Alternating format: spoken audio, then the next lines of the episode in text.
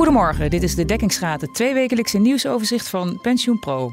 Het is woensdag 18 oktober en ik ben Ilse Akkermans. Met deze week, partijen die tegen de pensioenwet zijn, kunnen bij de verkiezingen op 22 november zomaar een meerderheid halen.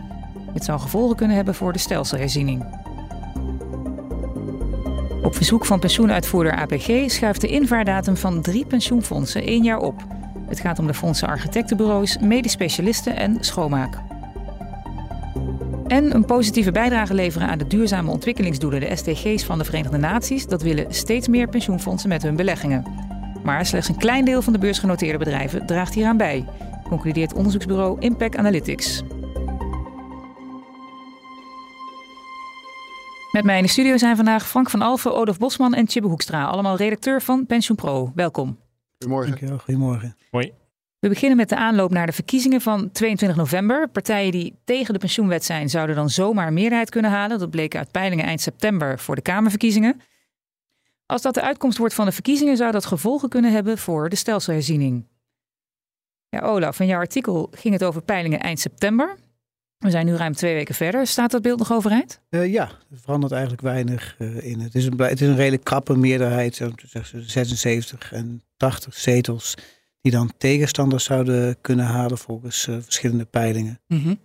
Ja, wat er dan uiteindelijk eind november gebeurt, dat is, ja, daar durf ik geen zinnig woord over te zeggen. Maar ja, ik hoor wel van, van verschillende mensen dat er in de sector toch wat onrust ontstaat van oei, wat zou dat dan kunnen betekenen voor voor de herziening. En kan die wel gewoon doorgaan zoals we die nu aan het voorbereiden zijn. Ja.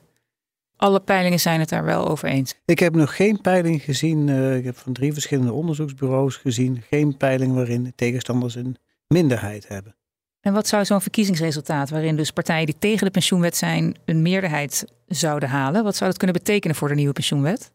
Nou ja, het zou kunnen betekenen dat partijen toch serieus gaan nadenken over, over veranderingen omdat, nou ja, ik heb verschillende mensen gesproken voor mijn artikel en die zeiden eigenlijk allemaal, ja, ongevraagd kwamen ze zelf van, nou, je zou iets moeten of kunnen doen aan dat, uh, aan het invaren, dat je dat niet meer de standaard laat, uh, laat zijn. Mm -hmm.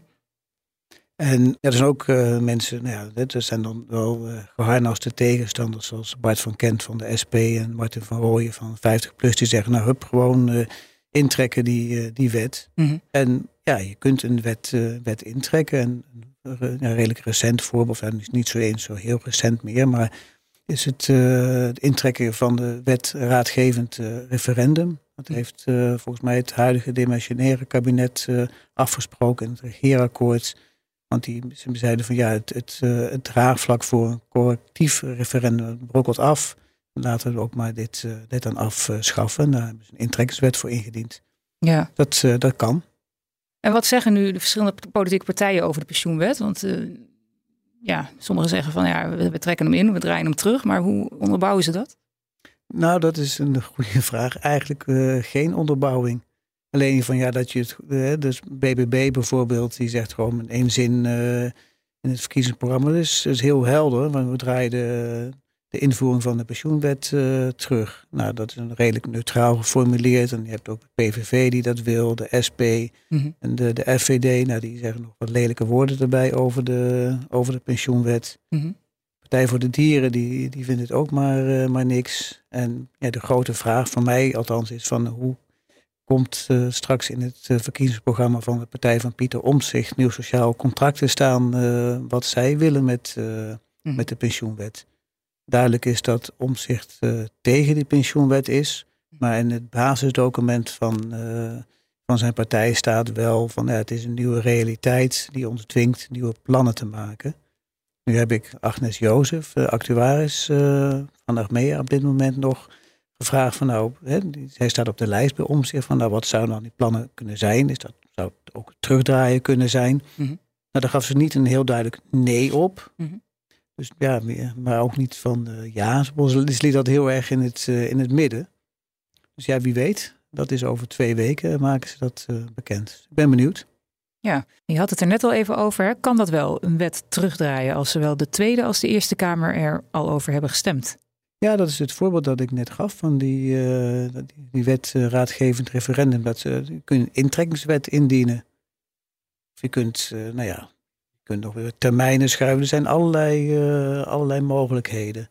Of het ervan komt, dat is de, de vraag. Dat is ook Bart van Kent is daar wel reëel in. Hè. Die, zou, die zou niets liever willen dan gewoon verder gaan met het huidige stelsel en met een hogere rekenrente. Mm En ja, hij ziet volgens mij ook uh, met enthousiasme dat, uh, dat er nu een politieke meerderheid tegen die, uh, de afgesproken hervormingen lijkt te zijn.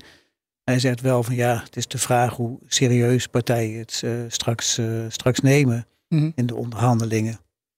En is er ook een termijn tot wanneer je zoiets zou kunnen doen? Want als het eenmaal allemaal in gang is gezet, dan wordt dat natuurlijk steeds lastiger, lijkt mij. Ik denk dat een lastig moment is, en dat gaf volgens mij ook van Kent aan, van ja, zolang er nog geen fondsen zijn ingevaren, dan, uh, dan kun je het gewoon, uh, wat zei kun je het gewoon prima stopzetten. Ja. Ja, en volgens D66 zou het afschaffen of terugdraaien van de pensioenwet zo'n 16 miljard euro per jaar kosten. Ja. Waarop baseert die partij dat bedrag? Nou, navraag leerde dat ze dat eigenlijk vooral baseren op het verlagen van de AOW-leeftijd naar 65. Wat eigenlijk helemaal niets te maken heeft met, uh, met de pensioenwet. Want die verhoging van de AOW-leeftijd van 65 naar 67 en dan nog, nog hoger, die dateert uit 2013. Die staat gewoon los van, uh, van de pensioenwet. Het is een beetje met de haren bijgesleept. Mm Ja, dus uh, ik vind het, ik vind het ja, dat vond ik een verrassende, verrassende onderbouwing. Ja, maar goed, eerste partijprogramma's dus. Eerst, ja, ja, ook wel van, van nieuw sociaal contract. ja. ja. En dan afwachten hoe de, hoe de verkiezingen uitvallen. en ja, je kunt ook nog ja, misschien aan toevoegen dat uh, ja, PvdA en GroenLinks, die nu hè, samen een lijst uh, vormen, die hebben de hervormingen wel gesteund. Mm -hmm. Maar een van de voorwaarden is dan wel dat er ook iets gebeurt met de zware beroepen. Er was nog een, uh, een motie in de Eerste Kamer, die uh, minister Schouten opriep van nou kom dan voor Prinsjesdag met concrete plannen. Nou, minister Schout heeft alleen een brief naar de, naar de Kamer gestuurd. En daarin geschreven van nou, die plannen die komen op zijn vroegst in 2024. Dus ik kan me voorstellen dat het enthousiasme bij die partijen om wat te doen, uh, ja, om, om voor die uh, hervorming zoals die nu is afgesproken, dat het ook wat, uh, wat afkalft zo. Ja. We gaan het zien ja, in zeker. november. Ben benieuwd. Dankjewel, Olaf. Dan gaan we naar ons tweede onderwerp. Op verzoek van pensioenuitvoerder APG schuift de invaardatum van drie pensioenfondsen één jaar op. Het gaat om de fondsen architectenbureaus, medisch specialisten en schoonmaak. Frank, waarom stelt APG de invaardatum van deze fondsen uit? Nou, dan gaan we ook nog even terug naar de, naar de Eerste Kamer. Ergens uh, eind mei is daar uh, toegezegd dat de pensioenfondsen een jaar extra tijd krijgen. Dus dat wordt voor, uh, voor uitvoerders kunnen dan op een nieuwe manier naar die agenda gaan kijken die ze hm. hebben. De APG heeft acht klanten en die wil die op een of andere manier tot die tijd ja, laten overstappen op een manier die nou ja, zowel voor die fondsen goed is, maar ook past bij wat ze kunnen ja. bij APG. Dus uh, met, dat, met die gedachte, we hebben meer tijd, hebben ze een beetje lopen schuiven. En daar zijn uh, drie fondsen uitgerold die een jaar later uh, zijn geplaatst. Ja, APG heeft dus ja, acht klanten, zei je al. Hè? Welke van deze fondsen gaat dan als eerste over naar het nieuwe stelsel? De eerste hebben ze gekozen hun eigen fonds. Hè, voor het personeel van APG, dat is natuurlijk een relatief klein fonds. Mm -hmm. Daar kunnen ze, ja, dat is natuurlijk een mooi proefkonijn, want die mensen moeten aan hun eigen pensioenfonds werken. Dus nou, die zullen hun best doen om dat uh, schitterend uh, te maken. En ze kunnen daar alle kinderziektes en, en, problemen waar ze tegenaan lopen, kunnen ze daar zien. Mm -hmm. En het andere fonds is uh, PWRI. Belangrijk is dat beide fondsen op een ander systeem werken. Dus op die manier kunnen ze ook weer twee systemen testen. Dat zijn de twee fondsen die als eerste gaan. 2025 uh, gaan die uh, fondsen uh, erdoor. Mm. En de volgende 2026 gaan schoonmaak, BPF Bouw en woningcorporaties. En als laatste 2027 ABP, natuurlijk de grote architectenbureaus en medisch specialisten. Ja, en de fondsen die nu later overgaan, hè? wat vinden die fondsen van het uitstel?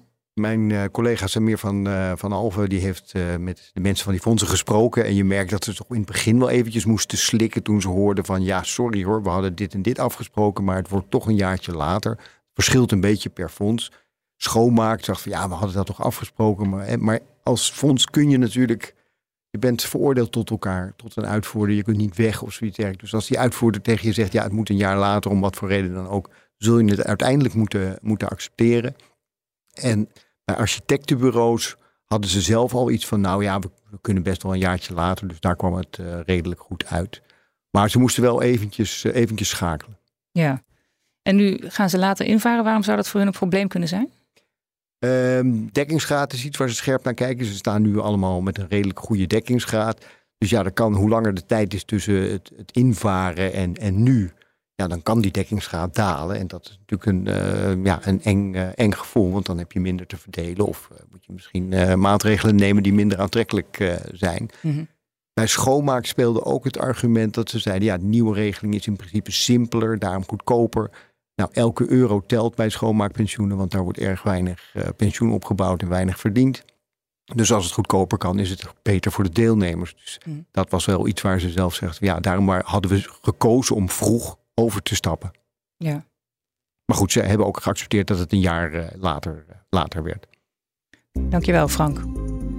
Een positieve bijdrage leveren aan de duurzame ontwikkelingsdoelen, de Sustainable Development Goals van de Verenigde Naties. Dat willen steeds meer pensioenfondsen met hun beleggingen. Maar slechts een klein deel van de beursgenoteerde bedrijven draagt hieraan bij, concludeert het Canadese onderzoeksbureau Impact Analytics. Chibbe, wat heeft Impact Analytics precies onderzocht? Nou, ze hebben een analyse gemaakt van de Eurostock 600. Dat is een index met de 600 grootste beursgenoteerde Europese bedrijven. Ze hebben van al die 600 bedrijven hebben ze geanalyseerd wat de positieve en de negatieve bijdragen zijn van die, uh, van die bedrijven dus aan de duurzame ontwikkelingsdoelen van de VN. Uh, het blijkt uit een onderzoek dat maar 89 van die bedrijven een positieve bijdrage, bijdrage leveren aan de SDG's. Dat is een stuk lager dan, dan eerdere onderzoeken lieten zien. Bijvoorbeeld van APG en PGM. Ja. Nou, die conclusies van Impact Analytics die wijken af van, van de beweringen over de impact van duurzame ontwikkelingsdoelen van het Sustainable Development Investment Asset Owner Platform, hele mond vol, van APG en PGGM.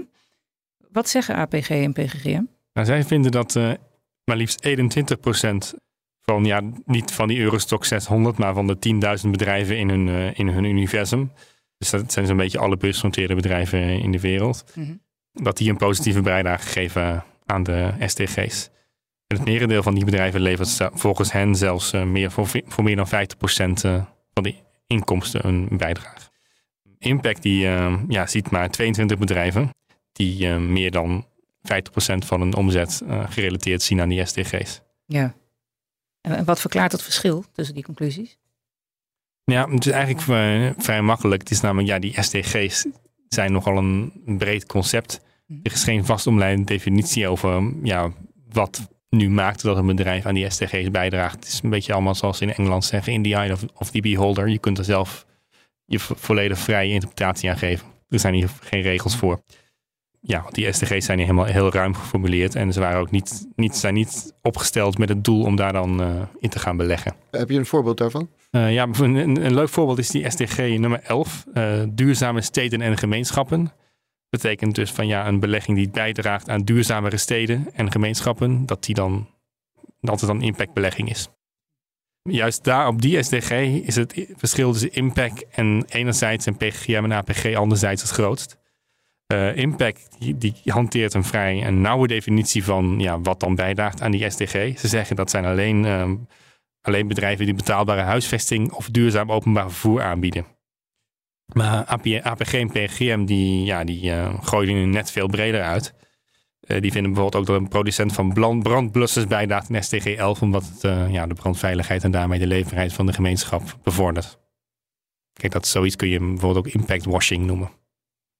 Ja. Kun je ook wat zeggen over welke duurzame ontwikkelingsdoelen van de, van de Verenigde Naties de meeste positieve impact hebben? Ja, volgens APG, APG en PGM is dat dus die STG 11. Uh, maar ja, omdat het dus zo'n lekker, lekker vaag geformuleerd doel is, kun je er heel veel beleggingen aan, aan, ophangen die daar wel eventueel bij passen. Toch zijn er ook wel uh, gemene delers, uh, zowel APG en PGM um, als Impact. Die, um, die zien veel bedrijven die bijdragen in SDG 7 en 13. Dat zijn de SDG's die betrekking hebben op klimaatactie en duurzame energie. Mm. En daarnaast heb je ook SDG 3, goede gezondheid en welzijn, waar veel bedrijven een bijdrage aan leveren. Dat zijn dan vooral farmaceutische bedrijven die medicijnen maken. Ja. Nou, dat zijn dus hele verschillende uitkomsten op, uh, op impactgebied. Wat uh, moeten pensioenfondsen daarmee? Die willen heel graag allemaal impactbeleggen doen. Maar wat heb, moeten ze nu doen nu er zulke verschillende ja, uitkomsten zijn van dit soort uh, analyses? Ja, inderdaad, het klopt. Er zijn 57 pensioenfondsen die in hun laatste jaarverslag uh, repten van beleggen in de SDG's. Dat zijn er dus heel veel. Maar belangrijkste les hieruit is dat je dus niet kunt afgaan op, op een, een club die je inschakelt, zoals dat platform van APG of uh, ja, welke andere belegger dan ook. Die dan zegt van we beleggen in de SDG's voor jou. Want het, ja, iedereen heeft daar zijn eigen definitie voor. Dus je moet heel duidelijk afbakenen waar je precies in wilt beleggen en wat voor jou een impactbelegging is. Dan moet je eerst voor jezelf ook helder maken. Je kunt niet zeggen van ik sluit me even aan bij dat platform van APG PGM, zoals sommige pensioenfondsen doen. Um, en op die manier uh, doe ik lekker aan uh, impactbeleggen. Ja, want zo werkt het niet. Dankjewel, Chibbe. Dit was de dekkingsgraad van PensioenPro met de laatste ontwikkelingen in de Nederlandse pensioen- en beleggingssector. Op pensioenpro.nl lees je meer. We horen graag wat je van deze podcast vindt. Laat het ons weten op redactie.pensioenpro.nl. Mijn naam is Ilse Akkermans. Fijn dat je luisterde en tot over twee weken.